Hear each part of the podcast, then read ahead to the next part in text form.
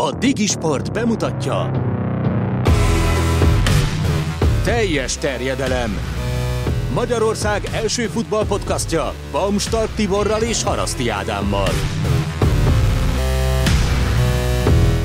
És Monoki lehet köszöntjük ezúttal ismét szeretettel köreinkben. Kicsit furcsa lehet a dolog, hiszen nem is régen voltál nálunk. Ilyen gyakran azért nem szoktunk sem téged, sem más meghívni ide az adásba. De tiszteltetés. Lassan összecucolhatunk szép itt az ideje, de hát nyilván természetesen oka is van ennek, hiszen ugye a múlt héten te kint voltál Rómában az olasz kupa döntőjén, egy igencsak gólgazdagra, de ennek megfelelően egy oldalúra is sikeredett mérkőzésen, amiről több szempontból is érdemes lesz beszélni, de hát ha már nálunk is ilyen a helyzet, hogy viszonylag gyorsan ismétlés történik, akkor ezzel kapcsolatos a mai játékkérdésünk is.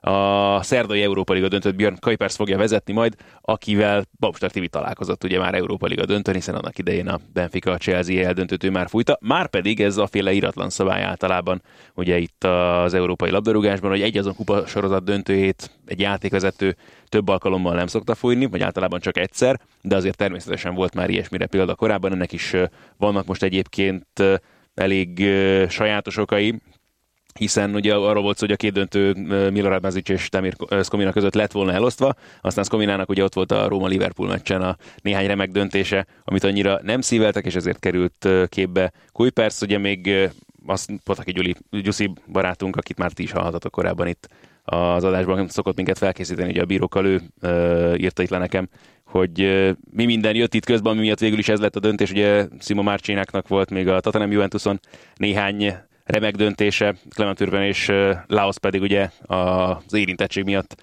nem kerületett végül szóba, ők voltak képben itt a döntővel kapcsolatban, úgyhogy így lett Björn Kuipers most a döntő. Szóval a kérdésünk arra vonatkozik, hogy mikor fordult elő utoljára ilyen az Európa Ligában vagy az UEFA kupában, hogy valaki több alkalommal is, vagy több egyére is fújhatta a finálét. Mikor? Uh-huh mondhattok nevet is egyébként, akkor... Én egy kicsit félreértettem a kérdést, mert azt hittem, hogy az volt, hogy mikor volt utoljára olyan, hogy egy azon játékvezető két európai kupadöntőt is fújt. Hát úgy azért egyszerű, ugye igen, szoktak ugye, ilyet, hogy valaki... Hát, igen, ugye Rizzoli volt az, aki először Európa Liga döntőt vezetett 2010-ben, és utána a Bajnokok Ligája döntőjét is vezette, azt hiszem a Wembley-ben, ugye a Bayern Dortmundot, hogyha jól emlékszem. Így van. Ugye Kőpersnél is hasonló volt a helyzet, 13-ban vezetett eldöntő, 14-ben BL-t, és talán, mint hogyha Csakírnál is ez lett volna, de az, hogy egymás után két nem Euró... egymás után, tehát hogy, hogy többed, többedik alkalommal, tehát már úgy, hogy korábban vezette. Hát csak tippelni tudom. Évszámot. 2005. Hmm. 94 lehet nagyon messzire ment. Ma a kettő között van az igazság, úgyhogy végül is jó irányban vagytok nagyjából, de hát akkor természetesen erre visszatérünk majd a későbbiekben, és akkor a kérdésünk után jön a kérésünk, ami meg ugye felétek a hallgatókhoz szól. Engem most itt a hétvégi érdekesebb eredmények lettek meg, gondolok itt leginkább például a Tottenham Leicester 5-4-es mérkőzésre, vagy a Levante Barcelona szintén 5-4-re végződött találkozóra, és ezért beugrott, hogy voltak azért már korábban meg. Nyilván ugye közeledünk a bajnokságok végéhez, egyre több olyan mérkőzés van, ahol már az egyik vagy mindkét fél számára már valódi tétje nincsen a meccsnek, ennek megfelelően furcsa összeállításokban is jönnek ki a csapatok, vagy kevés motivációval. Ilyesmi volt például most a Paris Saint-Germain Ren mérkőzés is, ahol egyébként ugye Tiago Mottát búcsúztatták, meg úgy egyáltalán a hazai szurkolókat, ehhez képest sikerült beleszaladni a PSG-nek a szezon első vereségébe, ráadásul úgyhogy köze nem volt a meccs, ez gyakorlatilag a Paris Saint-Germainnek, vagy valódi helyzetére, most így hirtelen nem is nagyon emlékszem a csapatnak. Szóval arra kérnénk titeket, hogy mondjatok nekünk hasonló meccseket, amikre ti emlékeztek, amik nektek eszetekbe jutnak hirtelen ilyen hasonló évvégi furcsaságokkal. Nekem most például ugye eszembe jutott az a, az időszak, amikor ugye az Arsenal például ugye az utolsó fordulóban tudta bebiztosítani a Tatanemmel szemben a bajnokok ligája indulást, úgyhogy hát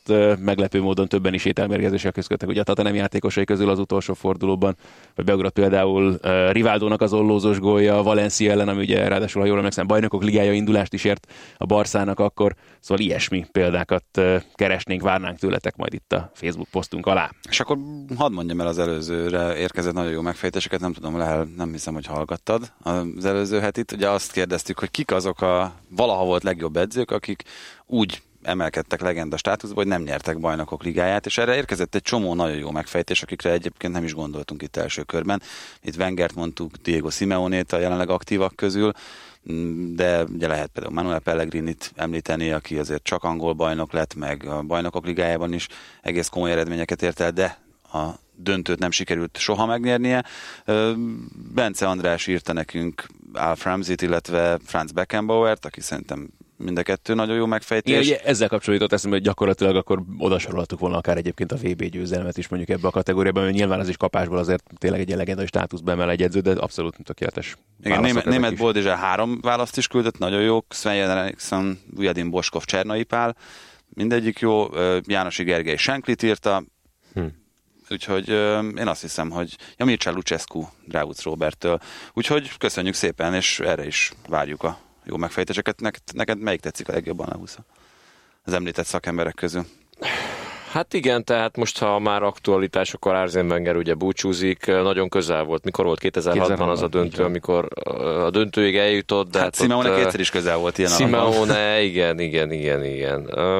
Onnan jött egyébként a kérdésfelvetés, hogy pont, hogy egymás ellen játszottak az Európa Liga elődöntőjében, és két olyan edző, aki... De mégis én azt hiszem, hogy ha mind a kettőnek a nevét bemondod, akkor a, a státuszából csökkent bármit is az a tény, hogy nem nyertek bajnokok ligáját, miközben azért egy csomó más dolog eszedbe tud jutni, igaz Wenger esetében egy kicsit messzebbre kell menni. Igen, de onnan jött a kérdés, hogy, hogy azok az edzők, akik akik igazán letették a névjegyüket, meg akikre mondjuk 30 évvel később is emlékezel, azok között nagyon nehéz olyat találni, aki, aki ezt Arsene Wengerre nem fogsz emlékezni 30 de, de, de, év múlva. Csak azt mondom, hogy, hogy ez ő, ő tényleg szabályteljesítő kivétel. Tehát, hogy, hogyha most akár végignézzük az elmúlt évek nagy edzőit, Ferguson-tól, Capellon keresztül, tényleg Ancelottiig, akkor azért mindenkinek a neve mellett ott van az a, az a Béla siker. Így van, nehéz. Azt hiszem tényleg ilyen szempontból valóban én edzőket találni. Ilyen évvégi őrült meccsek, Bisotta és társai? Gondolkoztam rajta, azért uh, Olaszországban is, is elő, előfordul. Hát hagyománya van gyakorlatilag ugye az ilyesminek. Igen, mondjuk nem feltétlenül a sok gólos meccsek azok, amik, amik őrültek ezek közül. Hát ez a tegnapi Róma Juve ez nem tartozott. Pedig azt vártuk. Hát én egyébként őszintén szóval egy kicsit vártam azt, hogy hogy ott, ott a, amiatt, hogy mind a ketten viszonylag felszabadultak lehetnek, amiatt lesz egy, egy tényleg élvezetes meccs, de hát sokatszor is kiderült, hogy az olaszok tét nélkül nem tudnak focizni. Kezdjük az olasz fordulóval, vagy inkább az olasz kupa döntős Ez jó is. dolgokkal. Hát a kronológia akkor azért mégiscsak azt kívánnám meg. Meg a vendégünk személye, hogy akkor kezdjünk tényleg az olasz kupa döntőjével. Meg Egyébként akkor... a már sok gólos meccsek azért az a Liverpool Aláves is ott volt Ó. év végén, és pont ha Európa Liga döntőre hát jó, apró tétel, nem, nem bajnoki mérkőzés valóban, de tényleg az egy... De nekem az egy olyan meghatározó meccs volt. Hát én azt az... mindig az, az életem mérkőzés, az biztos. Az a legjobb, amit valaha láttam, és nem nagyon hiszem, hogy felül lehet múlni. Az olyan szinten volt szürreális, az csodás volt, tényleg. Tehát, és abban meg volt a tényleg kis csapat, nagy csapat, Igen. underdog, tartották magukat, vezetett már 2-0-ra és 3-1-re is a Liverpool, hosszabbítás, és akkor végén ez a volt. nagyon csúnya heartbreak, tényleg ez a második kiállítás volt már a végén, amikor nem tudom, Magno volt az, aki elfejelte, aki kiállította magát, vagy róla pattan be a szabadrúgás, amit McAllister rátekert ott a végén. Valami olyasmi. De... Aranygólal, aranygólal ért véget a döntő. Igen. Édes Istenem, csodás volt, tényleg. Azt, Hol van ha, már az aranygól? Ha bárki megtalálja tényleg, akármilyen videó megosztón, torrenten, bárhol töltsétek le, nézzétek meg, fantasztikus, hogyha valaki nem látta volna, mert tényleg. 2001, ugye? 2001. Így van, így van. Aragó Ricsi.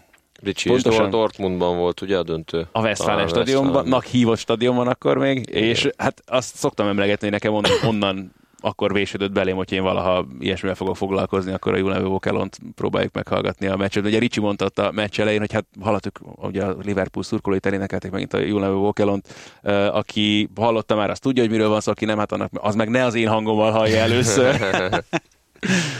Ezek bevésődtek. Mi minden maradt még ki a közvetítésekből? Azonnal megtudhatjátok. A teljes terjedelem már is folytatódik. Na, de térjünk vissza akkor a múlt heti olasz kupa döntőre, ami hát bántóan egy oldalú lett végül is. Pedig nem úgy indult ez a meccs, Tibi volt ugye a műsorvezető. Én azt hittem egyébként az első félidő, ugye 4-0 lett a meccs, csak esetleg azóta, aki ez esetleg nem jutott el az info, félidővel meg 0-0-ra, 0-0-val fordultak a csapatok. És egészen jól tartotta magát a Milán, illetve azt még ma mai napig nem tudom eldönteni, hogy a Juventus volt ennyire hát nem is maga alatt, de a saját szintjéhez képest játszott gyengébben, és aztán a második félidőben, hát például amekkora javulást Dybala bemutatott, az, az szenzációs volt. Nagyszerűen játszott Dybala, és, és tök más volt az első félidő a második félidőhöz képest. Dybala esetében szerintem ez ez az egyik legjobb és legrosszabb dolog is, ami vele kapcsolatban felhozható, hogy hát ő ilyen tipikus grundfocista, nem? Tehát, hogy ez a, ha van kedve, akkor megcsinálja a cselt, ha van kedve, akkor ellövi, hogyha van kedve, akkor nagyon jól játszik, hogyha nincs, akkor meg, akkor meg teljesen el tud tűnni, meg, meg hát nyilván Allegri számára, aki azért szereti ezeket a kereteket megszabni, hogy mi egy játékosnak a feladata, még hogyha valamilyen szinten szabad szerepkört is szán és ad Dibalának, ez valószínűleg egy nehezen tolerálható dolog az ő számára is. Mert hogy... kiszámíthatatlan, és azért nagyon nehéz így Igen, hát de neki menni egy meccsnek. Gondold végig edzőként, hogy, hogy van egy ilyen játékosod, aki zseni, de soha nem tudod, hogy mit várhatsz tőle. Azt, azt nagyjából felmérheted, hogy labdát ő nem fog szerezni, hm. meg védekezni nem fog, tehát inkább a társakat zavarja még a védekezésével is. Viszont amikor meg, amikor meg elkapja a fonalat, akkor meg eldönt döntőt, meg, meg eldönt fontos meccseket, meg hát azért csak szerez 21 gólt a bajnokságban, meg, meg hát ugye vele kapcsolatban nem merülhet föl az a, az a kétség szerintem, hogy ő a fontos meccseken ne tudná hozni magát. Hogyha emlékszünk a Barcelona elleni előző évi bajnokok ligája elődöntőre, a döntő az mondjuk pont az ellenpéldája ennek, amit a Real Madrid ellen bemutatott, de alapvetően szerintem ő egy jó versenyző típus, meg jó játékos. Ez a fajta kiszámíthatatlanság az, ami szerintem egy ilyen edzőnél, mint amilyen Allegri, nem nagyon fér Hát nem véletlen, hát hogy meg... azért fontos meccseken ki, kihagyta őt Ezt Allegri. Ezt nem, hogy egy ilyen edző, hanem valószínűleg egy ilyen klubnál, mint a Juventus nem nagyon fér bele. És ez, ez, a, ez a kérdés, hogy most akkor ő ezen túl tud-e lendülni záros határidőn belül, vagy akkor esetleg valami, nem tudom, Álvaro Rekoba kategóriába fog visszacsúszni? Hát ez, ugye erről beszéltünk, ez nagyon jó kérdés, hogy Dibalának hol lehet a végállomás. Ö, nem biztos, hogy, most már azt mondom, nem biztos, hogy a Juventus a legjobb csapat arra, hogy ő kibontakoztassa a, a, a benne rejlő tehetséget. A Juventusban az elmúlt években olyan játékosok tudtak nagyon-nagyon jól és nagyon kiegyensúlyozottan teljesíteni, akik, akik sokkal jobban beálltak a sorba. Pogba is a maga módján szerintem egy zseni, de de nála sokkal jobban tudod azt edzőként, hogy mit várhatsz mm. tőle, akár támadásban, akár védekezésben. Ugyanez elmondható Vidáról, Pirlóról. Dibalát ebben nem, én nem, lát, nem tudom beilleszteni ebbe a, ebbe a sorba, azzal együtt, hogy, hogy én, én, én zseniális focistának tartom. Meg szeretik is őt, olyan jegyen volt, hogy tudtam csámborogni az öltöző környékén, és ilyenkor azért tök érdekes azt megnézni, hogy kikivel barátkozik, kikivel sétafikál, ki kinek a társaságát keres, és valahogy mindig azt láttam meccs után is, és már amikor mentek, hogy valahogy a csapattársak ott vannak körülötte, Igen, és abszolút. egy kupacban mennek, és ő van középen pedig hát egy fiatal srácról van szó, és hát voltak azért mellette rutinosabb játékosok is, de mégis ez a csapaton belüli szerepe, azért bármennyire is lehet, hogy nincs jóba Allegrivel, vagy nem olyan a viszonyuk, azért a csapattársak nagyon kedvelik őt. Még azt sem gondolom, hogy ő, ő nagyon rosszban lenne Allegrivel. Hát voltak azért kiszólások, lehetett látni a tévében is, amikor kiment hozzá, nem tudom én, valami, nem tudom, most nemrég volt. Ez egy, az inter, interjúban. Az inter, igen, igen, igen. Meg hát biztos azért nem jó érzés, ha mondjuk egy, egy Juventus intermeccsen kimaradsz a kezdőcsapatból még a tavalyi évben, az is egy nagyon fontos mérkőzés volt. De mondom, a csapattársak körében a népszerűsége az elvitathatatlan. Igen, hát szerintem egy, egy nagyon jó felsrác. Most pont egyébként a döntő után néztem meg ezt a Juventus filmet, amit a Netflix csinált, ezt a három szor durván 40 perces filmet így egyben letoltam, mert tényleg olyan, amit Juhár Tomi mondta, hogy ő is elkezdte nézni, és akkor na majd megnézem most az első részt, aztán majd az összes többit, és azt a Beszépen. 2 óra 10 percet azt, azt ott tölti az ember a képernyő előtt. Már csak azért is, hogy ezzel foglalkozunk, szerintem számunkra különösen érdekes ez, hogy, hogy ennyire közel visz a csapathoz, a focistákhoz. Látod azt, hogy Pjanic hogy viszi el a gyerekét reggel iskolába. Tehát, hogy ezek pont azok a dolgok, amikben mi nem látunk bele. Meg a, amit mondasz itt Dibelával kapcsolatban is, hogy ezeket a viszonyokat kívülről Csak nagyon akkor nehezen... látod, ha valahogy oda tudsz keveredni, vagy hogy tényleg azért ti is sok döntőn voltatok. Én nekem, és ezt mondtam is talán a felvezetésben, hogy hogy az egy nagyon kellemes meglepetés volt, amit láttam ezen az olasz kupa döntőn. Amennyien dolgoztak, amilyen szinten dolgoztak, egy csapatok körül persze, meg a, meg a sajtóval, nagyon pozitív volt. Az, olaszok, az olaszoknak a mentalitása. Erről is egy picit, mert ez is egy érdekes dolog egyébként, mert én spanyol kupa döntőn voltam ugye annak idején a Mestájában, és azért ott voltak érdekességek, például ilyenek, hogy az akkreditációt az konkrétan a közvetítő kocsiban kellett átvenni a rendező mellett, aki ott éppen nem is tudom, hogy valami bejelentkezéseket rögzítettek a stadionból. Ott bejött az asszisztens, ott a konkrétan rendező mellett az asztal voltak ledobva ilyen papírkártyák, amit gyakorlatilag egy laminálógéppel te magad is megcsinálhattál volna egyébként otthon, és ilyen és akkor a Ádi a haverjaival megnézte a döntőt, mert felkaptál egy... Így körülbelül, mert, mert tényleg egyébként nem tudom, hogy feltűnte volna bárkinek, hogy minden hárommal sétálok ez, ki. Ez halálprofi ez az olimpikó, meg, a, meg az Igen. egész, ami erre ráépült. Én az el, elmúlt két évben voltam kint um, az olasz kupa döntőn, és nekem is mindig ez volt az érzésem, hogy mind, mind biztonsági szempontból, szervezés szempontjából ezt Eleve ahhoz vagy hozzászokva, hogy például, ha már az akkreditációt említi az Ádám, hogy te mész utána, neked kell Aha, hívogatni, igen. neked kell e-mailezni, és, és ott a szállodában jött az SMS egyébként, valószínűleg innen kapta meg a számomat a, a a pofa, és, és ő, ő mondta, hogy hova menjek, nagyon pontosan képzeljétek el, még egy hangüzenetet is elküldött nekem, hogy semmit ne tévesszek el. Hm. Hogy hívták az embert? Gait. Gait. Gait. Gait. Mondta tavaly vele. Neked is? De igen, igen. szimpi. Igen, hát igen, de tavaly igen. egy kalandosabb volt ebből a hát szempontból az olasz kupa Igen, igen. Egyébként az Főleg az Európa Liga Az egy nagyon szürreális élmény volt, amikor először hívott Gait, és ugye kiírja a telefonot, hogy az Egyesült Arab Emirátusokból keresnek. Dubájból keres valaki. Ja, mondom, Fölveszem. Azt hittem, hogy lány lesz, mi? Valami munka. Igen, de jó, ez jó srác ez a, ez a gáit. Igen úgy telefonál egyébként, hogy, hogy elkezd beszélni, és utána így eltávolítja a telefont ilyen fél méterekre a szájától, amikor nem hallasz semmit közben, és nem tudom, hogy neked volt-e ilyen, nem, ilyen nem, élmény. Nem tapasztaltam. Azóta fejlődött egy kicsit egy év alatt. Na mindegy. Meg hát szakadt az eső, azonnal hozták a, az esernyőt nekem, tehát nem az volt, hogy ott tökölődtek, meg nem tudom, kifogásokat kerestek, hanem, de és mindenre, a wifi kódot azonnal tudták, mondták, nem volt áram, ott az egyik francia kommentátor ült mellettem, Na hát ez ki, volt a fran- ki volt a franciáknál szakkomi? Egyedül volt egy Egyedül? kommentátor, nem volt szakkommentátor. Ehhez képest ugye hirtelen akartam mondani, hogy a spanyol kuba döntőn történt meg velem annak idén az, amikor a nagyszerű Guillem Balage, akit ugye Magyarországon is már jelentek meg könyvei Persze. többek között, meg egyébként is ott egy gyakran foglalkoztatott nemzetközi szakértőről, újságíróról van szó. Fogta magát, ment már a meccs, ilyen toporzékolva beült mellém, lögdösött, odébb tette a monitoromat, akkor emeltem a kezemet először, hogy öreg, akkor a maflás kapsz, hogy ezt nem hagyod abba azonnal. Ilyen hogy... kemény voltál? De ötödik perc volt a meccsen, érted? Csak azt látod, gondolj bele, hogy ülsz közben, és azt hogy valaki betolja a pofád elé a monitorodat. És nézem, mondom, nem hittem el. Érted? Mond, az, én vérengzeni fogok. Hát most ott az nagyon csúnyán le akarsz. Mond, fújtam egyet, mondom, öreg, akkor húzzál be ide mellém, ott üljél le, nézd a meccset, tedd le magadat, de biztos azt hittem megőrülök. De most képzeljétek ezt konkrétan el. Tehát meccs közben, hát egyébként sem nagyon szíveljük, hogyha hozzánk szólnak, még utasító se, de nem hogy az, hogy most valaki fogja, és érted, így betolja a monitorodat. Hát egyszer azt hiszem Firenzében volt Ambrus Tominak még a Fiorentina Debrecen meccs. Tűzoltó, tűzoltó, igen, teljes tűzoltó zenekar áthaladt előtt, a, miközben közvetített, és semmit nem látott. Nekünk uh, egyszer Juár Tomival közvetítettünk Győrből. Győr... Montpellier? Nem, még előtte nem tudom, kivel játszott már. Azt nem én fogom megmondani. Ezt, mindegy, ezt de tök mindegy. De akkor még a Győri stadionban olyan állapotok voltak, hogy egy iskolapadban ültünk a Tomival ketten, és ugye a második fél idő közepén jött egy kisrác, és úgy beült mellénk az iskolapadba. Hát, tanulni akart.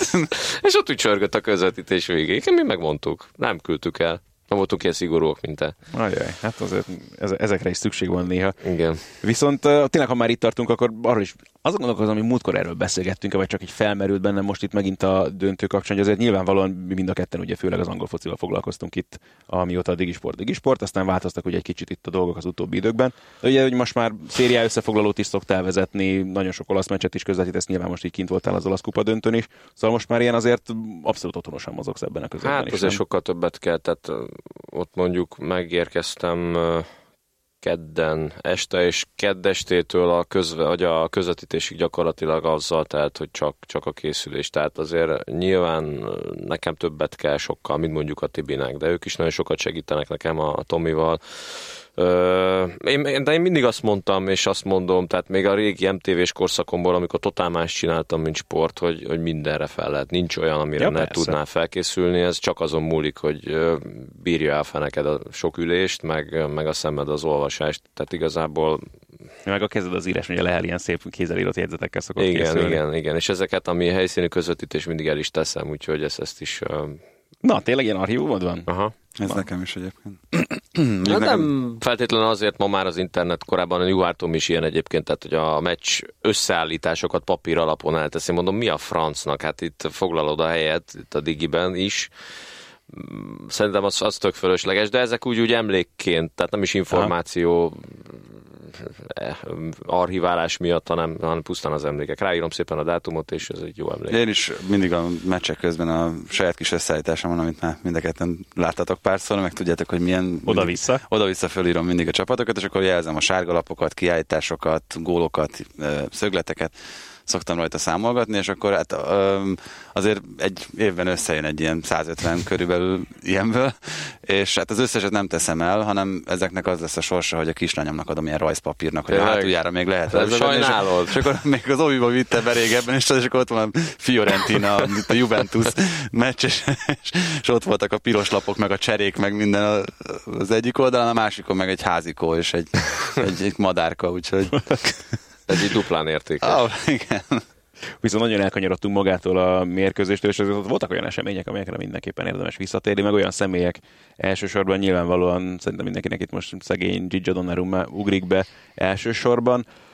És gondolkozom rajta, jó, nagyon régen volt már Buffon ugyanennyi idős, de azt, aztán lehet, hogy azért nem is volt annyira a szemünk előtt még azért akkoriban mondjuk ennyire az olasz labdarúgás sem feltétlenül. Persze nyilván az ember követte az eseményeket, meg hallottuk a híreket, hogy mi, mi, történt, mi minden történt egy meccsen, de hogy nem emlékszik az ember arra, hogy nála lettek volna ekkora baklövések pálya ilyen kezdeti szakaszán. Aztán lehet, hogy tényleg csak az idő szépít meg ennyire mindent, és Hát ilyen fontos meccsen azt szerintem egészen nyugodtan ki lehet jelenteni, hogy nem.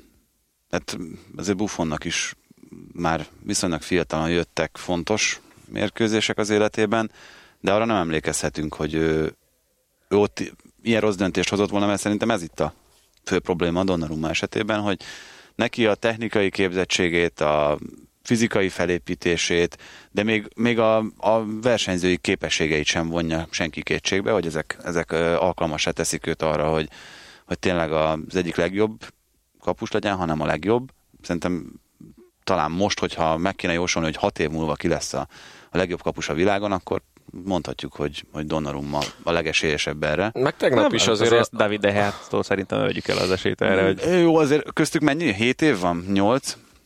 Tehát, hogy jó, nyilván, tehát akkor ő már ilyen, ilyen pályafutása alkonya felé közeledik, Donnarumma meg szerintem nagyjából akkor ér abba a korba, amikor már, már igazán komolyan vehető felnőtt kapus. Bocsánat, Fehér Csabi mondta ezt itt a stúdióban, szerintem adásban nem mondta be, de, de a lényegét ezt ott is azért elmondta, hogy Szerinte jelen pillanatban Donnarummáról csak annyi jelenthető ki, hogy ő a világ legjobb 19 éves kapusa.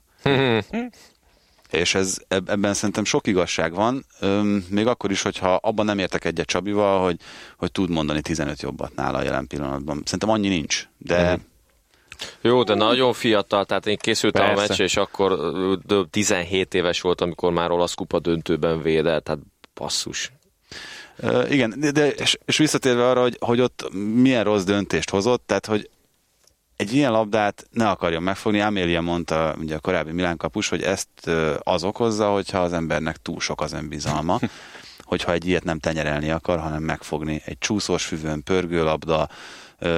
Itt tényleg szégyenérzet nélkül ki kellett volna boxolni, tenyerelni. Mint ahogy egyébként sokszor ezt meg is teszi Donnarumma a tegnapi meccsen is, és a tegnapi meccsen az Atalanta Milán meccsen az Atalanta gólja is egy picit ha nincs a szerdán történt két hibája, akkor lehet, hogy más megvilágításba kerül, de itt is ráütött az egyik kezére, onnan bepattant a kapuba, tehát ez így együtt összeadva, mm, igen, valószínűleg kellett azért magyarázkodni az öltözőben a csapattársaknak főleg, mert de egyébként nem hiszem, hogy cseszegették volna. Ja, nem, mert nem, én sem hiszem. De az, az látszódott egyébként, amikor elhagyta az öltözőt szerdán ott Rómában, de minden Milán játékos lehajtva a fejet. Hát 0-4 után azért ez valahol. Láttam én már olyat, hogy utána, na mindegy, magyar válogatott játékos esetében is súlyos vereség után még az éjszakában, talán te is velem voltál. Ajaj. Úgyhogy nem feltétlenül törvényszerű, de, de az látszódott minden Milán játékoson, hogy, hogy nagyon csalódottak, meg sokkolódtak ettől a 4 0 tól nagyon törvényszerű volt? Vagy nem? Tehát nyilvánvalóan a meccs előtt mindenki juventus tekintette esélyesebbnek, de azért az nem volt benne a pakliban szerintem, hogy ekkora lesz a különbség. A Szerintem sem, meg én hát ott, a meccs képe alapján sem volt benne. Tehát meg a meccs előtt tapasztaltakhoz képest is én azt éreztem, hogy azért ezek a Milán játékosok most elhiszik, hogy, hogy meg lehet fogni ezt a Juventus-t, aztán totál máshogy alakult ez a meccs. Hát minőségben azért ez nagyon mást képvisel ez a, ez a Milán. Pont magamban kezdtem összerakosgatni azt, hogy ha Milánnak olyan tervei vannak, hogy vissza akar térni megközelítőleg arra a szintre, ahol a Juventus van, akkor ehhez ebben a jelenlegi keretben mondjuk négy vagy öt játékos adott maximum. Hát szerintem meg egy se. Hát az mondjuk azért hülyeség, de... Mondj, mondj egyet, aki... Bonucci szerintem abszolút a legmagasabb szintet képviseli. Kessié a maga posztján szintén ugyanígy. Ha összehasonlítod azzal a Milánnal, amelyik a csúcson volt, akkor melyik de játékos Nem, a, nem azzal a Milánnal, mert hülyeség korszakokat összehasonlítani. De, de egy Milán a, esetében szerintem ez a szint. Nem, a jelent érdemes összehasonlítani azt, hogy mondjuk megnézed azt, hogy a Juventusnál kik játszanak azon a poszton. Én azt mondom, hogy Matuidi nem, nem jobb játékos, mint amilyen Kessié. Én azt mondom, hogy, hogy Biglia a maga posztján szintén a világ egyik legjobbja, most az, hogy ő nem játszott ezen a döntőn, csak nem mindegy, hogy kik vannak körülötted. Hát erről van szó, de a mag, meg az, ami, ami szükséges, az... az Ennek te... a Milánnak nincs klasszisa szerintem. Szerintem van. Szerintem Bonucci, Romagnoli abszolút ebbe a kategóriába sorolható. Kessie, mondom, a maga posztján. Bonucci-t megadom, de azért Romagnoli már Romagnoli-nál ugyanaz a helyzet, mint ami, amit Donnarummával kapcsolatban mondunk, hogy benne inkább a potenciál van meg, tehát azért ő is egy 20... Na, de hát akkor az nem klasszis még. Igen, de, de mondjuk nagyon, nagyon ott van a határán annak. Tehát én azt mondom, hogy van, van négy-öt olyan játékos a Milánnak, akire lehet építeni. Csatárposzton például tragédia, az, ami a, a az, az, az abban Tehát, hogy, hogy, nem érzed azt a játékában a Milánnak, hogy, hogy na itt most 1-0-nál, 2-0-nál, hogy vissza tud-e jönni, pedig az nem egy... Felütötte most magát egy plegyka, ugye, hogy uh, Szilvát adnák Falcaoért a Monakónak? Hát, Amiben csak az, az érdekes, valamiért azért... nagyon nem szimpatizál André Szilvával, és ezt mondja is, hogy nagyon tehetséges játékosnak tartja, de és mindig ott van egy de a mondat közepén. Ö, igen, és pont most az Atalanta elleni meccs előtt volt egy nagyon-nagyon súlyos kritikája, amit André Szilvára mondott, mert öm, lehet olyat mondani egy edzőnek, szerintem, hogy amivel motiválhatja is a játékos, hogy na ennél sokkal többet tudsz, és mutasd meg, mert, mert, mert látszik, hogy tehetséges vagy, eddig nem jött ez ki belőle, de hogyha az edző, az edzés munkáját kezdi el kritizálni egy játékosnak, az tényleg nem olyan, az egy teljesen objektív dolog. Tehát, hogy, hogy ha azzal elégedetlen, akkor ott, ott probléma van. És nem tudom, hogy melyik oldalról, tehát, hogy valószínű az esetek többségében a játékos oldaláról azt hiszem, mert Gattuso konkrétan azt mondta André Szilváról, hogy meg kell nézni, hogy a körülötte lévők mennyit fejlődtek, és hogy mennyi plusz munkát végeztek, és ebből láthatná André Szilva is, hogy ha többet beletenne edzésmunkában ebbe, akkor, akkor ő is már sokkal előrébb tarthatna. Ezek szerintem nagyon súlyos szavak. Egy 22, egy 22 éves csatár esetében, akit, akit még a tavalyi átigazolása előtt sokan az egyik legnagyobb tehetségnek, csatár tehetségnek tartottak Európában. És ez szerintem valószínűleg előrevetíti azt is, hogy sokáig nem lesz ő a Milán játékosa. Hát gyakorlatilag akkor viszont tényleg egy csatárposztról nagyjából senki nem fog megmaradni, mert azt gondolom, hogy hát Kalinic nagyon váltotta be a hozzáfűzött hát, reményeket. Igen, nyilván Kutrona esete az egy érdekes kérdés, ott is egy saját nevelésű fiatal játékosról van szó. Ami tök jó, meg az nagyon jó, hogyha a 70. percben be tudod küldeni mondjuk egy én Fákaót se tartanám egyébként olyan extra megoldásnak a Milán esetében, de, de mondjuk egy ilyen top csatár mellé, mögé, oké, okay, Kutróna, de az hogy, az, hogy ő vigye el ezt a Milánt elől, azt én nem tudom elképzelni. Hát, tényleg Fákaóval az is a másik probléma, hogy azért meg vele kapcsolatban egy dolog, hogy látni kell, hogy mennyi idős, de a másik fele meg az, hogy azért ő ebben a szezonban is két-három hónapot biztos kihagyott már különböző kisebb-nagyobb sérülések miatt, és ez nagyjából végigkísért az egész pályafutását, az utóbbi éveket meg egészen biztosan. Hát, hogyha azt nézzük, hogy milyen neveket hoztak még szóba a Milánnal, a, tehát ugye Gattuso maga is, meg Mirabelli is azt mondta, hogy olyan csatárt keresnek, és erről múlt héten beszéltünk, aki melós. Tehát aki, aki nem, nem ilyen Icardi típusú, hogy akkor várja a beadásokat és várja a kiszolgálást, hanem... Emil Hesky típusú. ja, hát mondjuk azért nem. De, de például Belotti és Mandzukic, akik felvetődtek erre a, erre a posztra, talán egyébként nem is, nem is teljesen elképzelhetetlen megoldások, mert Mandzukic a hírek szerint menni akar a Juventus-tól, a Milán számára még bajnokok ligája nélkül is egy megfizethető opciónak tűnik, pláne hogyha mondjuk eladják André Szilvát, meg Kalinicset, meg esetleg Donnarumát, akkor azért marad a, a kasszában.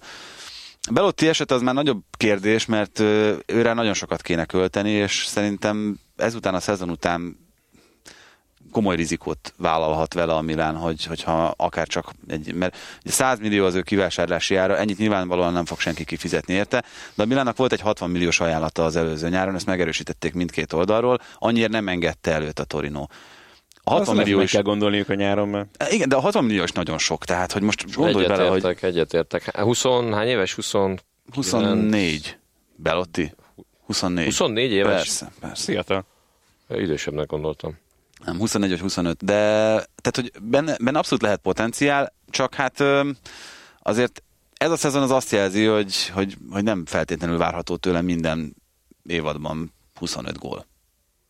Hát igen, meg ő is sérült volt ebben a szezonban sokáig, azt se tudod, hogy igen, tehát nem biztos, hogy ő az a, a, a szint, amit, tehát a Milánnak szerintem most egy olyan kipróbált csatárra van szüksége, akiről, akiről pontosan tudja, hogy 15-20 gól a szezononként benne van. Ilyen meg azért kevés van. Igen, jó, de hát Mandzukic akkor erre megoldás? Mert ő is középcsatárként az elmúlt három évben játszott ötször, tehát... Na igen, ez az, igen. Hát, eh, hogy most megint ugye persze tényleg ez a kérdés, most akkor gólszerző csatár vagy melós csatárt keresnek, mert... Hát nem tudom. Ne, neked melyik kéne edzőként?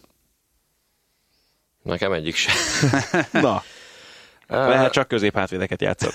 Bonucci, Bonucci előre.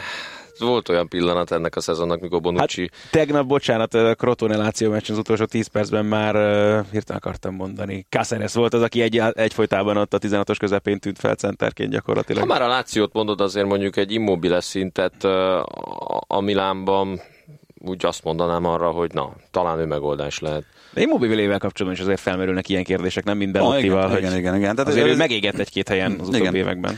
Hát az, az szerintem egy, tehát Belotti mellett, meg Mandzukic mellett is azt szól, és nem véletlen, hogy, hogy erre felé keresgél szerintem a Milán, hogy nekik azért nem kéne tanulniuk az olasz futballt. Mindenkivel így André Szilvával is nagyon komoly kockázatot vállal az a csapat, amelyik azt mondja, hogy jól teljesített a Portóban, majd jól fog teljesíteni nálunk is.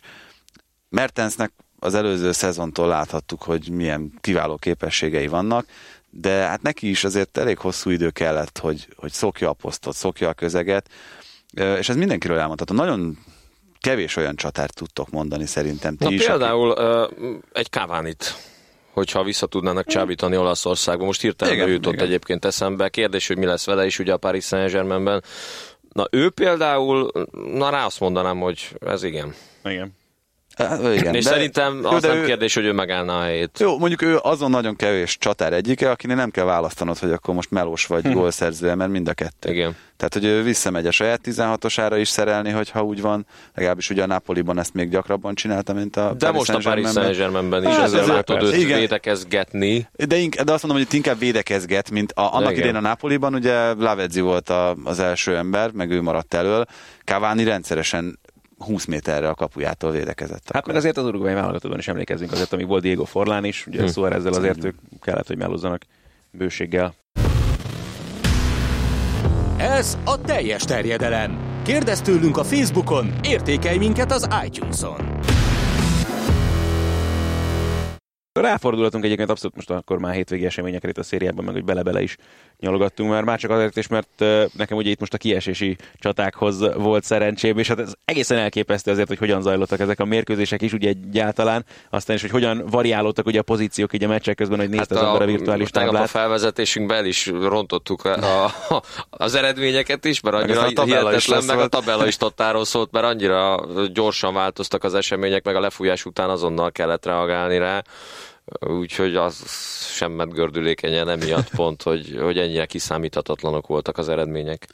Hát és itt azért nagyon súlyos kérdések dőltek ebben, pont ezen a Láció meccsen. Az, hogy a Lációnak az utolsó fordulóra maradt ez az Inter elleni meccs, ahol hogyha az Inter nyer, akkor a bajnokok ligájában indulhat, és gyakorlatilag itt a Láció esetében pont egy olyan klubról beszélünk szerintem, ahol az, hogy bajnokok ligája vagy Európa liga, az, az, több az, 10 millió eurós mérkőzés. Hát, Volt már ez a Crotone is gyakorlatilag. Igen, és teljesen az... másképp kezded el tervezni a következő szezonodat. Milyen játékosokkal, milyen fizetésekkel. Miért is az Inter esetében ezt nem tudod elmondani? Azért nem, mert ott sokkal biztosabb a pénzügyi háttér. Tehát, hogy ott hát, azért... de azért az igazolásoknál az baromi sokat számít. Ott persze, csak azt mondom, hogy, hogy a Lációt az egész a költségvetés tervezése, igen, igen sokkal más. jobban összetöri, mint az Inter. Meg, és akkor a Lációnál az is adja magát, hogy ha mondjuk nem jutnak be a bajnokok ligájába, akkor az kapásból mondjuk az biztos, hogy Milinkovic Savic például akkor az már viszontlátásra. Döfrej már most biztos, Így és van. ugye beteszed a Döfrejt, ez, ez most uh, hosszú És ez annyira szép, hogy annyi, azon a te beszélgettél itt talán Viktorral, ugye itt egy nappal a meccset megelőzően arra, hogy most á, Inzaghi biztos nem fogja vetni, mondta Viktor, ugye a maga optimista, és összeesküvés elméleteket nem szerető módján, hogy át biztos nem lesz ott a kezdőben, hát az ember az, az a csapat ellen játszik gyakorlatilag. Igen, jó, de figyelj most. Ezért... De, bocsán, de a legszebb ebből a dologból meg az volt, amikor Döfrej volt az, aki a gólvonalról mentett konkrétan óriási gólhelyzetben a második félidőben. Jó, de tehát az képzeld el azt a lelkiállapotot, hogy játszod egy olyan csapat ellen, amelyikben a következő évben majd játsz, és nem mindegy, hogy a bajnokok ligájában vagy az Európa ligában fogsz Bizony. szerepelni, és ebben neked szereped lehet.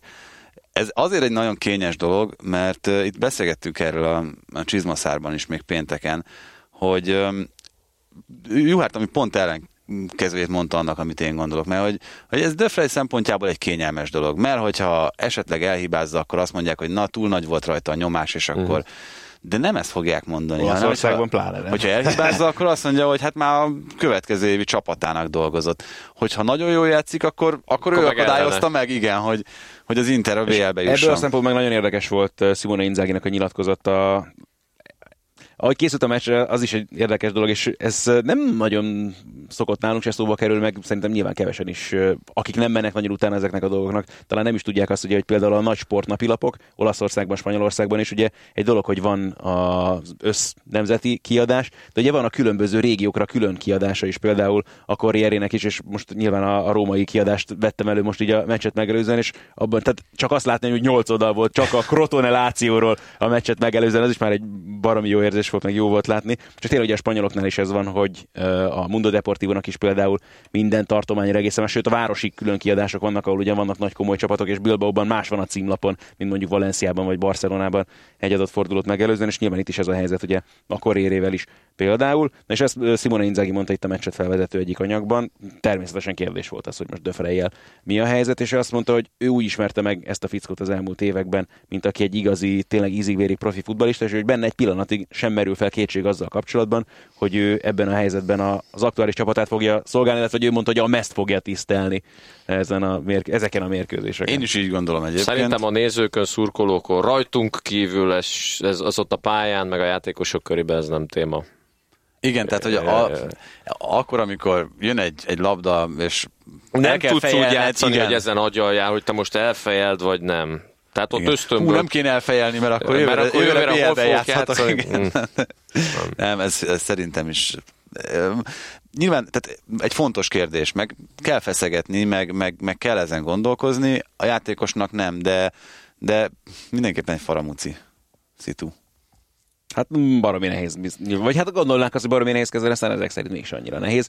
Ennek ellenére most azon, a Láció sem pörgött azért ezer százalékon, vagy nem tudom, a meccs végén nagyon nyomtak, és ugye hátrányból kellett egyenlíteni. Hát meg ott azért egy-egynél ott, ott hány Láció helyzet volt? Tehát, voltak, voltak az... helyzetei a Lációnak, csak tényleg az, az, is mindig érdekes szembesülni azzal, hogy egy csapat mennyire fel tud pörögni mondjuk ilyen szituációban, amikor ott van a kés a torkán és azért szerintem Walter Zengától sem vártak olyan nagyon sokat a Krotónénél azért, hogyha nagyon őszinték akarunk lenni ehhez képest, meg ugye hogyha az előző hat forduló alapján állítottak volna fel tabellát, akkor ugye a kilencedik helyen állt volna a Crotone a bajnokságon, szóval szépen összeszedték magukat. Ennek ellenére az utolsó kieső pozícióban fogják kezdeni ugye az utolsó fordulót. Ugye hány a... kérdés van még? Ugye a BL indulás, hogy Igen. a Milán egyeneságon lesz Európa Liga résztvevő, már mint a csoportkörben, illetve a harmadik kieső, kieső, ez a három legfontosabb. Hát ott azért az a Crotone, hogy a Nápolyban játszik majd az utolsó fordulóban. Hát nem tudom. Én, nem, én tényleg most már nem tudok semmit mondani ezzel a kieséssel kapcsolatban. Bár én egy a Crotonét tippeltem kiesőnek. Most már inkább azt mondom, hogy csak az érzelmeim alapján ha, ha választanom kéne kiesőt ezek közül, akkor a Crotonét mondanám. Ezt a Spát, ezt nagyon szimpatikus csapatnak tartom. A Kievót nem, de, de ők, ők nyilván inkább maradjanak bent. Most a, ami nekem egy kicsit fájdalmasabb, hogy Ugye a Szérie B-ben úgy alakultak a dolgok, hogy nagyon sok nagy csapat, meg komoly múltú csapatnak volt esélye arra, hogy felkerüljön. Az Empoli gyakorlatilag egy év után biztosan visszakerül. A második helyen jelen pillanatban a Frosinone áll, amely azért nem a legpatinásabb azok közül, akik felkerülhetnek, ott még a Párma meg a Palermo beelőzhet, de csak nagyon nehezen, és hát azért ott van a, a playoff csapatok között a Venécia, ott van a Bári. Pippo Igen, tehát hogy, hogy az, az szerintem nagyon jót tenne az olasz focinak, hogyha ezek a nagy csapatok, a Párma, ezek visszaszivárognának az első osztályba. Aranyos ez a Benevento, meg ez a Crotone, meg, meg tényleg kedves kis, kis lúzerek, de, de az ember azért egy, egy 40 ezres nézőszámmal játszó bárit, meg, meg egy pármát, amelyik azért csak keggyőztes csapat szívesebben néz az első osztály. Majd lehet, hogy Na, az abszolút így van szerintem. ezek, ezek ilyen egyszeri sztorinak jók, ez a, ez a Benevento, meg a Kárpi, meg a Frosinone, meg ezek. a szériának is szüksége van azért ezekre a csapatokra, és főleg mondjuk tényleg a, a párma ugrik be ebből a szempontból, mert azért mégis... Jó, tehát ez azért, ez azért nagyon nehéz kérdés, mert itt van az a Hellas Verona, amelyik szintén egy nagyon komoly szurkolói bázisú valamire való klub Olaszországban, és hát szörnyű volt nézni őket idén, tehát hogy tényleg a legrosszabb élményeim ebben a szezonban a Hellas Veronához kötődnek, úgyhogy úgyhogy tehát ez, ez egy dolog, hogy patina, meg sok szurkoló, meg, meg nagy hangulat, meg, meg tényleg ott van a másik oldalon az, hogy ezek ilyen szép tündérmesék, amik a, amik a Beneventónál, meg a Crotonénél végig játszottak, de tehát most végeredményen persze az a fontos, hogy, hogy foci tudásban, meg, meg játéktudásban mit tudnak hozni ezek a csapatok. Meg amikor ezeket a csapatokat nézed, a Crotonét, a Beneventot, azért csak beugrik, hogy és ez a baj, amikor őket nézed, hogy valóban ennyi csapatra szükség van Olaszországban. Hmm. Tehát egy pármával kapcsolatban azért ez nem vetődik fel. Még úgy sem, hogy hát valószínűleg ott az első szezonjában nem a top csapatok között fogjuk emlegetni. Igen, de csak egy párma. Ja, Tehát, hogy ja. Már, a szemet hozzászokott a színeihez, meg, meg úgy, tehát, hogy nem, nem boszorkány van a címerükben, meg most nem, nem megsértve a Beneventot, mert tényleg ez, ez egy ilyen nagyon aranyos történet volt, de ez a legtöbb szerintem, ami elmondható erről. Nem, az a fájdalmas ezekben a dolgokban, de nyilván ez azt már a legkevésbé érdekes, hogy mondjuk tényleg milyen a csapatoknak változott meg egyáltalán a neve mondjuk az utóbbi években, és akkor itt lehetne a Fiorentináról is beszélni, a Párma is. Hát aztán utána visszavásárolják mindenfajta szemben. Nem, csak ugye például ugye a Párma, ugye én úgy döntem fel, hogy az Ácsi Párma volt, érted, és akkor ehhez képest most a Párma, Párma FC. FC. volt, ja, meg most aztán megint valami, valami új néven. Hát igen, ez valami fajta gazdasági konszolidáció azért megindult Olaszországban ezeknél a kluboknál, meg hát azt is látjuk, hogy, hogy pont ennek köszönhetően itt a hogy ugye külföldi tulajdonosok is beszálltak, emelkednek azért a milánóiak is. Ez egy hosszú folyamat, tehát hogy azt nyilván nem lehet várni se az Internél, se a Milánnál, hogy egyik évről a másikra ezek végbe mennek. Ja, csak pont arról beszélgettünk tegnap, hogy, hogy azt így kimondani, hogy zsinórban hetedszer bajnok Olaszországban a Juventus, tehát hogyha egy, egy megyei bajnokságba leviszed mondjuk a Fradit, ott is iszonyat nagy bravúr zsinórban hétszer ut- egymás után bajnoki címet nyerni, nem hogy az olasz bajnokságban, és, és pont az ugrott be, hogy az Inter hol van, hol van a Milán, most, most már azért Gondoltam, hogy hozzuk hasonlókat óta. mondani, ugye Skóciában a Celtic, vagy hát azért most már odébb volt, amikor a Lyon egymásra nyerte a bajnoki címeket, ugye Franciaországban volt. Hát az ilyesmi. volt a rekord, vagy beállítása most a Juventusnak, igen. Igen, hát um, itt és teljesen jó irányba fogtad meg szerintem ezt a kérdést. Amikor az első évben Contéval bajnok lett a Juventus, akkor lett a második a Milán, és akkor ugye nagyon a végén sikerült bebiztosítani ezt a bajnoki címet, onnantól kezdve vagy a Róma, vagy a Napoli végzett a második helyen. Ami abból a szempontból szerintem jó az olasz focinak, hogy, hogy a Róma és a Napoli is közben szintet tudott lépni. Tehát két olyan csapatról beszélünk, amelyik ott volt ugyan, tehát ugye Róma 2001-es bajnok, ott volt ugyan az élmezőnyben, de nem soroltuk szerintem a Juventus. Kicsit lehet, hogy akkor most aljasabb leszek. Szintet tudott lépni, hogy egész egyszerűen a milánai klubok eltűntek, és szerintem, szerintem szintet is tudott lépni. Tehát, hogy azért ez a, ez a Napoli ahonnan elindult, most és nem a harmadosztályba akarok lemenni, amikor, amikor ott is játszott a csapat, hanem, hanem a, ö, azt nézve, hogy mondjuk amikor Mázzári átvette ezt a csapatot, akkor hol tartott. Most azért nemzetközi szinten is tényező a Napoli. Tehát, hogy, ö, hogy amikor az mm. Európa Ligában szerepelt, most itt az más kérdés, hogy azokat hogyan kezelte azokat a meccseket, de akkor, akkor szerintem a közvélemény az esélyesek közé sorolta a Nápolit, amikor átcsúszott a, a bajnokok ligájából a, az Európa Ligába. Ezt azért még egy öt éve biztos, hogy nem mondtad volna, hogy így van. Az, hogy a Róma némi szerencsével, de hát azért ne vegyük el ezt a, ezt a nagy sikert. Bajnokok ligája elődöntőt játszott, szintén ennek a következménye, amiről beszélünk. Ez szerintem korábban nagyon nehezen elképzelhető lett volna egy Róma esetében, hogy akár, akár a, a BL-ben a legjobb négy közé eljut. Egy Barcelona legyőzésével. A Róma esetében is azért ezt egy kifutott dolognak tartom azért valamelyes, bármennyire is nagyon szép volt ez a visszavágó a Barca ellen, de azért egy picit olyan freak meccs volt az is. Figyelj, ezt nyilván valahol a Nagyon, fogja nagyon szimpatizálok tényleg azzal, ami munkával, ami most a Rómánál, de nem gondolom, hogy Európa négy legjobb csapata közé kéne sorolni. Ne, azt, azt, senki nem mondta, csak azt mondom, hogy, hogy európai szinten is ez a két csapat tényező lett. Tehát, hogy nem azt mondom, hogy jövőre úgy kezdik majd a bajnokok ligáját, akár a Napoli, akár a Róma, hogy, hogy őket a végső esélyes csapatok közé soroljuk, de mondjuk azok közé a csapatok közé fogjuk valószínűleg sorolni őket, akik esélyesek vagy abszolút favoritok, hogy a csoportból tovább jussanak és ott azért már akkor a 16 legjobb hát, és európai akkor várjuk meg viszont beszélünk. akkor megint majd a nyári átigazolási időszakot, meg hogy mi történik majd a világbajnokság után, mert azért abszolút benne van a pakliban mind a két esetben azért, hogy ott fontos játékosokat veszítsen akár a Róma, akár a Nápol is. És ez itt igazából a probléma egyébként igen, nyilvánvalóan még mindig. Igen, de, de pont, pont ez a lényeg, hogy hogy akkor, amikor, amikor Cavani eladta a Napoli, még nem is tudom mikor volt, ez 2010 kettő, azt hiszem, uh-huh. akkor, akkor már őt tudta pótolni Iguainnal. Uh, amikor Iguain elment, akkor, uh, akkor az, tehát Igen, a csak Napoli, mondjuk Napoli akkor is képes... Iguainra is úgy néztünk, hogy jó, persze a Real Madridból hozták el, de akkor az volt, hogy akkor neki egy kicsit újra kellett építenie magát, és hogy olyan, tehát nem top-top játékost vettek, vagy nem úgy kezelték Iguain, aki most abszolút egyébként nyilvánvalóan az első számú bika mondjuk. Ez, fél, ez továbbra is így lesz, tehát hogy, hogy a Napoli ezen túl sem fogja tudni megvenni Griezmann-t, de ezért mondod, hogy tehát ilyen szempontból meg nem léptek szintet szerintem. Hát szerintem meg bőven. Tehát, hogy előtte mondjuk abban gondolkoztak, hogy Lucarelli volt a csatár, most meg abban, hogy, hogy valamelyik... Hát valamelyik... meg az eredmények is azt mutatják, hogy van előrelépés. Most nyilván itt a milánói csapatoknak a, a visszaesése is kellett ez, de az, hogy folyamatosan az utóbbi években azt mondjuk, hogy a Juventus kihívója a Napoli, az szerintem azért előrelépés. Hát hogy nem? Meg, tehát a, a milánói klubok sem gondolom, hogy visszaestek, ők egy helyben toporognak, és közben elszaladtak szépen mellettük. Tehát, hogy ők hozzák, hoznak egy szintet, ettől függetlenül, öm, azzal, hogy egy helyben toporognak, azzal, azzal nagyon nehezen elképzelhető a Milán és az Inter esetében is az, hogy most egy, egy abszolút topjátékosnak számító valaki azt mondja a nyáron, hogy na srácok. Na én... ezért fontos az Internek a BL, Európa Liga meg a Milánnak, nem tudom, hogy mennyire vonzó manapság egy topjátékosnak, szerintem egyébként sem mennyire, tehát mindenki a bajnokok ligájában akar játszani, szóval ebből a szempontból azért az Interben nagyobb lehetőség van a következő szezonban. Hát várjuk meg ezt az ah, utolsó jó, okay, igen.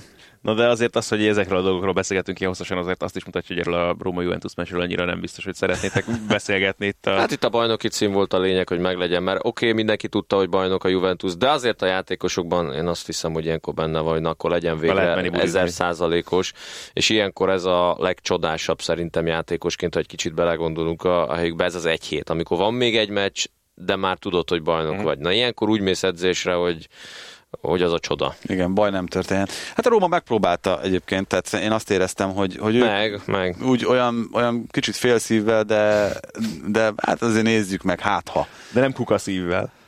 nem, de hát ez... Ö, igen, szóval ebben ennyi volt sajnos. Sajnos, vagy szerencsére, hát nyilván ki vérmérsékletétől, meg klubszimpátiájától függően. Hát sok nem függött a Rómának se ettől, tehát meg volt a bajnokok ligája, meg a Juventusnak sem. Legyetek képen a futballvilág legérdekesebb történéseivel. Hallgassátok minden héten Magyarország első futballpodcastját, a teljes terjedelmet. No, megosztom veletek az adás elején feltett kérdésre a választ. 2000-ben Antonio López Nieto harmadjára vezetett UEFA kupa döntőt. Ez érdekes egyébként, mert ugye úgy nézett ki, hogy... Az Arsenal meccs volt? 95-ben Arsenal Galatasaray. 95-ben még ugye két meccses. Ja. ja. szóval 95-ben ugye még két meccses volt a döntő az UEFA kupában, akkor az első mérkőzést vezette, 98-ban és 2000-ben is, aztán pedig UEFA kupa döntőt fújhatott és hát most Björn Kuiperszel fog majd hasonló megesni. Ha már itt az Európa Ligáról beszélgettünk. Azt, itt a bőröndöd már, azt látjuk, van, tudjuk. Hát. Hova készülsz? Lyonba. Lyon. És ez, ez olyan vicces, Hát jó, nyilván közvetítettem már Lyonból, de akkor még ugye a Zserlamból, a Debrecennek ja, Debrecen, az utolsó tényleg. bajnokok ligája mérkőzését. Kicsit messzebbre kell menned az új stadionhoz majd. Igen, sőt, hát teljesen máshol, ugye gyakorlatilag a városnak egy teljesen külső hát nem Lyonban, nem Lyonban van konkrétan van. a stadion. De... de csoda az a stadion, az ebén voltam ott, Én és igen. szenzációs az a stadion, úgyhogy biztos, hogy élvezni fogod. Hát a, a felül nekem sincsen kétségem szerencsére. No, de a nézők élvezni fogják ezt a meccset? Mert én azt gondolom, akkor én teszek egy bátor kijelentést, hogy azért alapvetően adott ehhez minden. Más kérdés, hogy Simeonék nem azon fognak dolgozni nyilván, hogy ez egy élvezetes finálé Igen, de a Marseille, Marseille meg meghatározhatja ezt a döntőt. Na és ez a kérdés, hogy meg tudják-e, mert látva azt, amit az Arsenal két meccsen keresztül le tudott, illetve nem tudott művelni az Atletikóval szemben, nem tudom, hogy van esélye valóban a marseille arra, hogy itt... Csak itt ne felejtsd, hogy egy meccsről van szó, és... Uh, Bármi történhet. De igen, tehát ez, ez tök közhelyesen hangzik, de de tényleg annyi Labda minden gömböly? befolyásol, labda és a gólt a kapus se védi. De, de, de, de, tényleg mi van, hogyha az ötödik percben rúg egy gólt a Marseille? Minden borul az Atletico Madrid szempontjából, és akkor már nem tudja ugyanazt játszani Simeone sem. És azért vannak, hál' Istennek olyan és játékosok. És, a azért mondom, hogy hál' Istennek. Most miért olyan? Ez ennyire sansztalan szerinted nem, ez a Marseille? Nem, nem, nem, nem, nem, egyáltalán nem gondolom sansztalannak. Én nem, nem, akarom, nem akarom elrontani itt a... a kedvünket. Na, mondjad, hogy mert én nem várok jó meccset. Tehát, hogy ö, megcsinál, vagy én közvetítettem ezt a Arsenal Atletikót, meg Atletico Arzenát, amit ugye megnézhetett mindenki szombat reggel itt, itt a Digi Sporton. Ö, az első meccs az zseniális volt, de annak volt köszönhető, hogy ez zseniális volt, Nem hogy az Arsenal rá, meg ott volt egy kiállítás azért a 9. percben, az Arsenal ott rá tudta erőltetni az akaratát a, az atletire valamilyen szinten. Én azt gondolom, hogy egy 11 emberre játszó atletikóra egy Marseille nem feltétlenül fogja tudni. Én azt várom, de aztán tényleg nem biztos, hogy jót tenne a mesnek, hogyha így lenne, hogy itt az Atletico fog dominálni.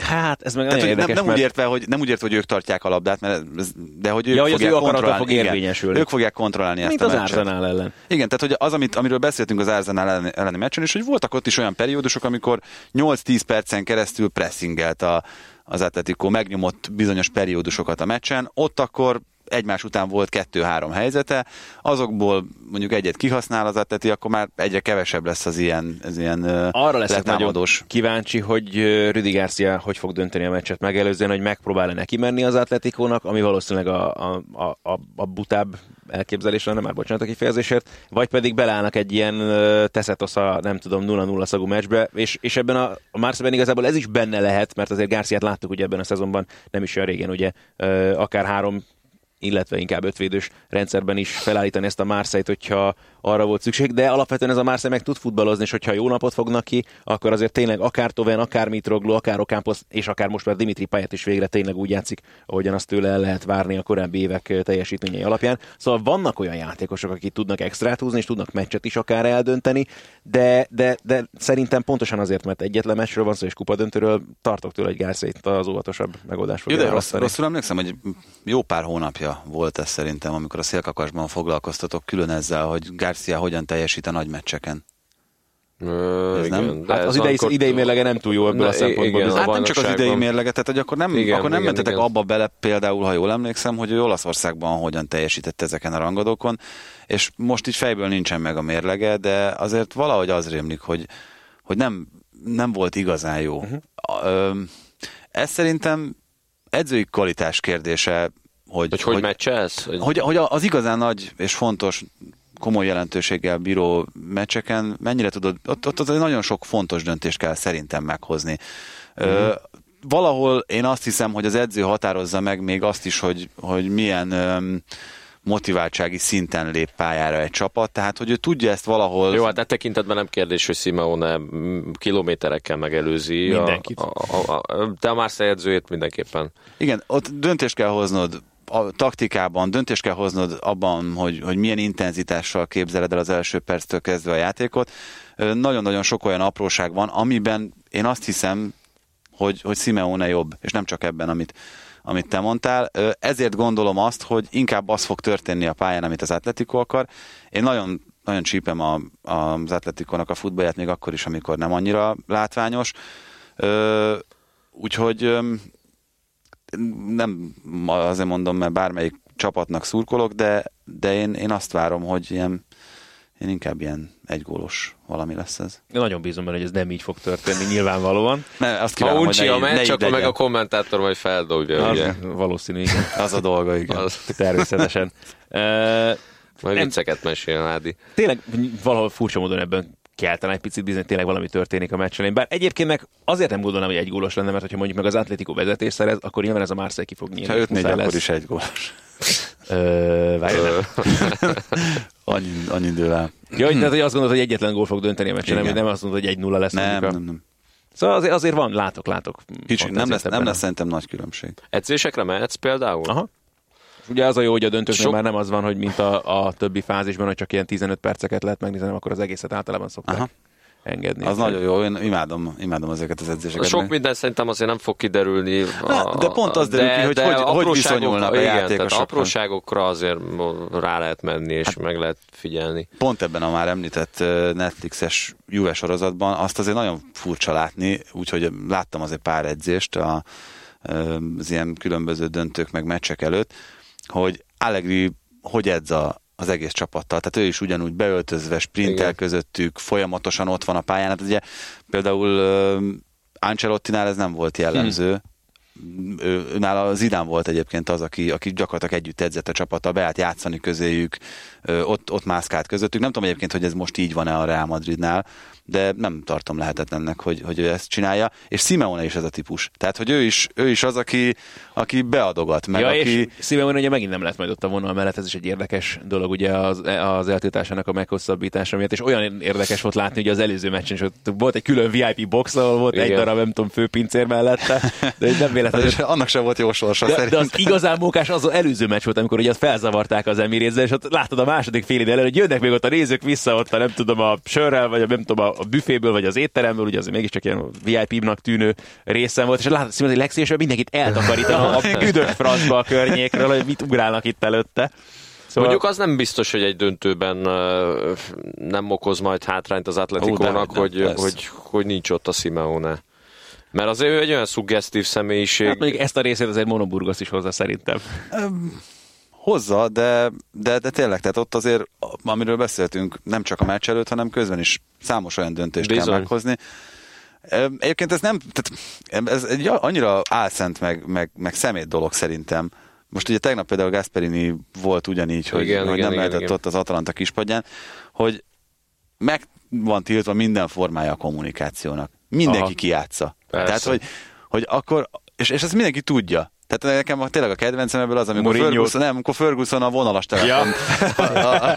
használta a lelátón, és, és úgy beszélt a paddal, úgyhogy meg tudták mutatni mind a kettő végét a, a vonalnak. Tehát, hogy ez, ezt akkor minek? Ja. Akkor ezt miért csináljuk? Tehát akkor, akkor engedjék meg, hogy odaüljön. Nem, legyen Vagy magánzárkában akkor, akkor a meccsen hát az edző. Igen. Mourinho-nak az elbújós. Igen, akkor mi a szennyes kosárban vitték be. Igen, Jó, de, de most szerintetek ez nem, nem egy, egy hülyeség de, innentől kezdve? Hogy nem, tehát mire gondolnak, hogy mi lesz itt? Meg egy döntőt alapvetően azért tűrsz lenézni, hogy tényleg a két legjobb csapat, legjobb állapotban lév. Ez olyan, mint amikor mondjuk egy VB döntőt ki kell hagyni. Andy Möller nem játszott a 96-os VB döntő, vagy Balák a VB döntőn. Vagy Laurent Blanc sem igen, igen, igen. ugye 98-ban. Szóval Bilic. Megütötte Bilicet, igen. Arról is készült egyébként egy érdekes film, biztos Aha, is. Igen, Amiről igen. egyébként lesz szó majd nem is olyan soká közvetítők című műsorunkban, mert a hét végén veszük fel majd. Azt hiszem talán még az utolsó előtti eresztés, ebben a szezonban nem akarok butaságot mondani. Minden esetre ez a film is ugye Les Yeux dans le bleu, vagyis a szemek a kékeken, Zseniális. szabados magyar fordításban tényleg érdemes. Én ezzel voltam így, mint a Juventusos filmmel, hogy én is mondom, belenézek. Hajnal kettőkor végeztem vele. De megéri megnézni. Na, ezt is ajánljuk mindenkinek a figyelmébe, meg természetesen akkor a szerdai Európa Liga döntőt is, amit ugye élőben láthattok majd a Digisporton, és hát a következő adásunkat is majd, amely a jövő héten már többek között ezzel a mérkőzéssel is fog majd foglalkozni. Erre hétre viszont megköszönjük azt, hogy letöltöttetek és meghallgatatok minket, lehenek pedig azt, hogy ismét Köszönöm elfáradt hozzánk. Úgyhogy találkozunk egy hét múlva. Sziasztok! Sziasztok. A teljes terjedelmet Magyarország első futballpodcastját hallottátok a Digi Sport kommentátoraival, Baumstark Tiborral és Haraszti Ádámmal. Kérdéseiteket feltehetitek a teljes terjedelem Facebook oldalán és a Twitteren. Tartsatok velünk jövő héten is!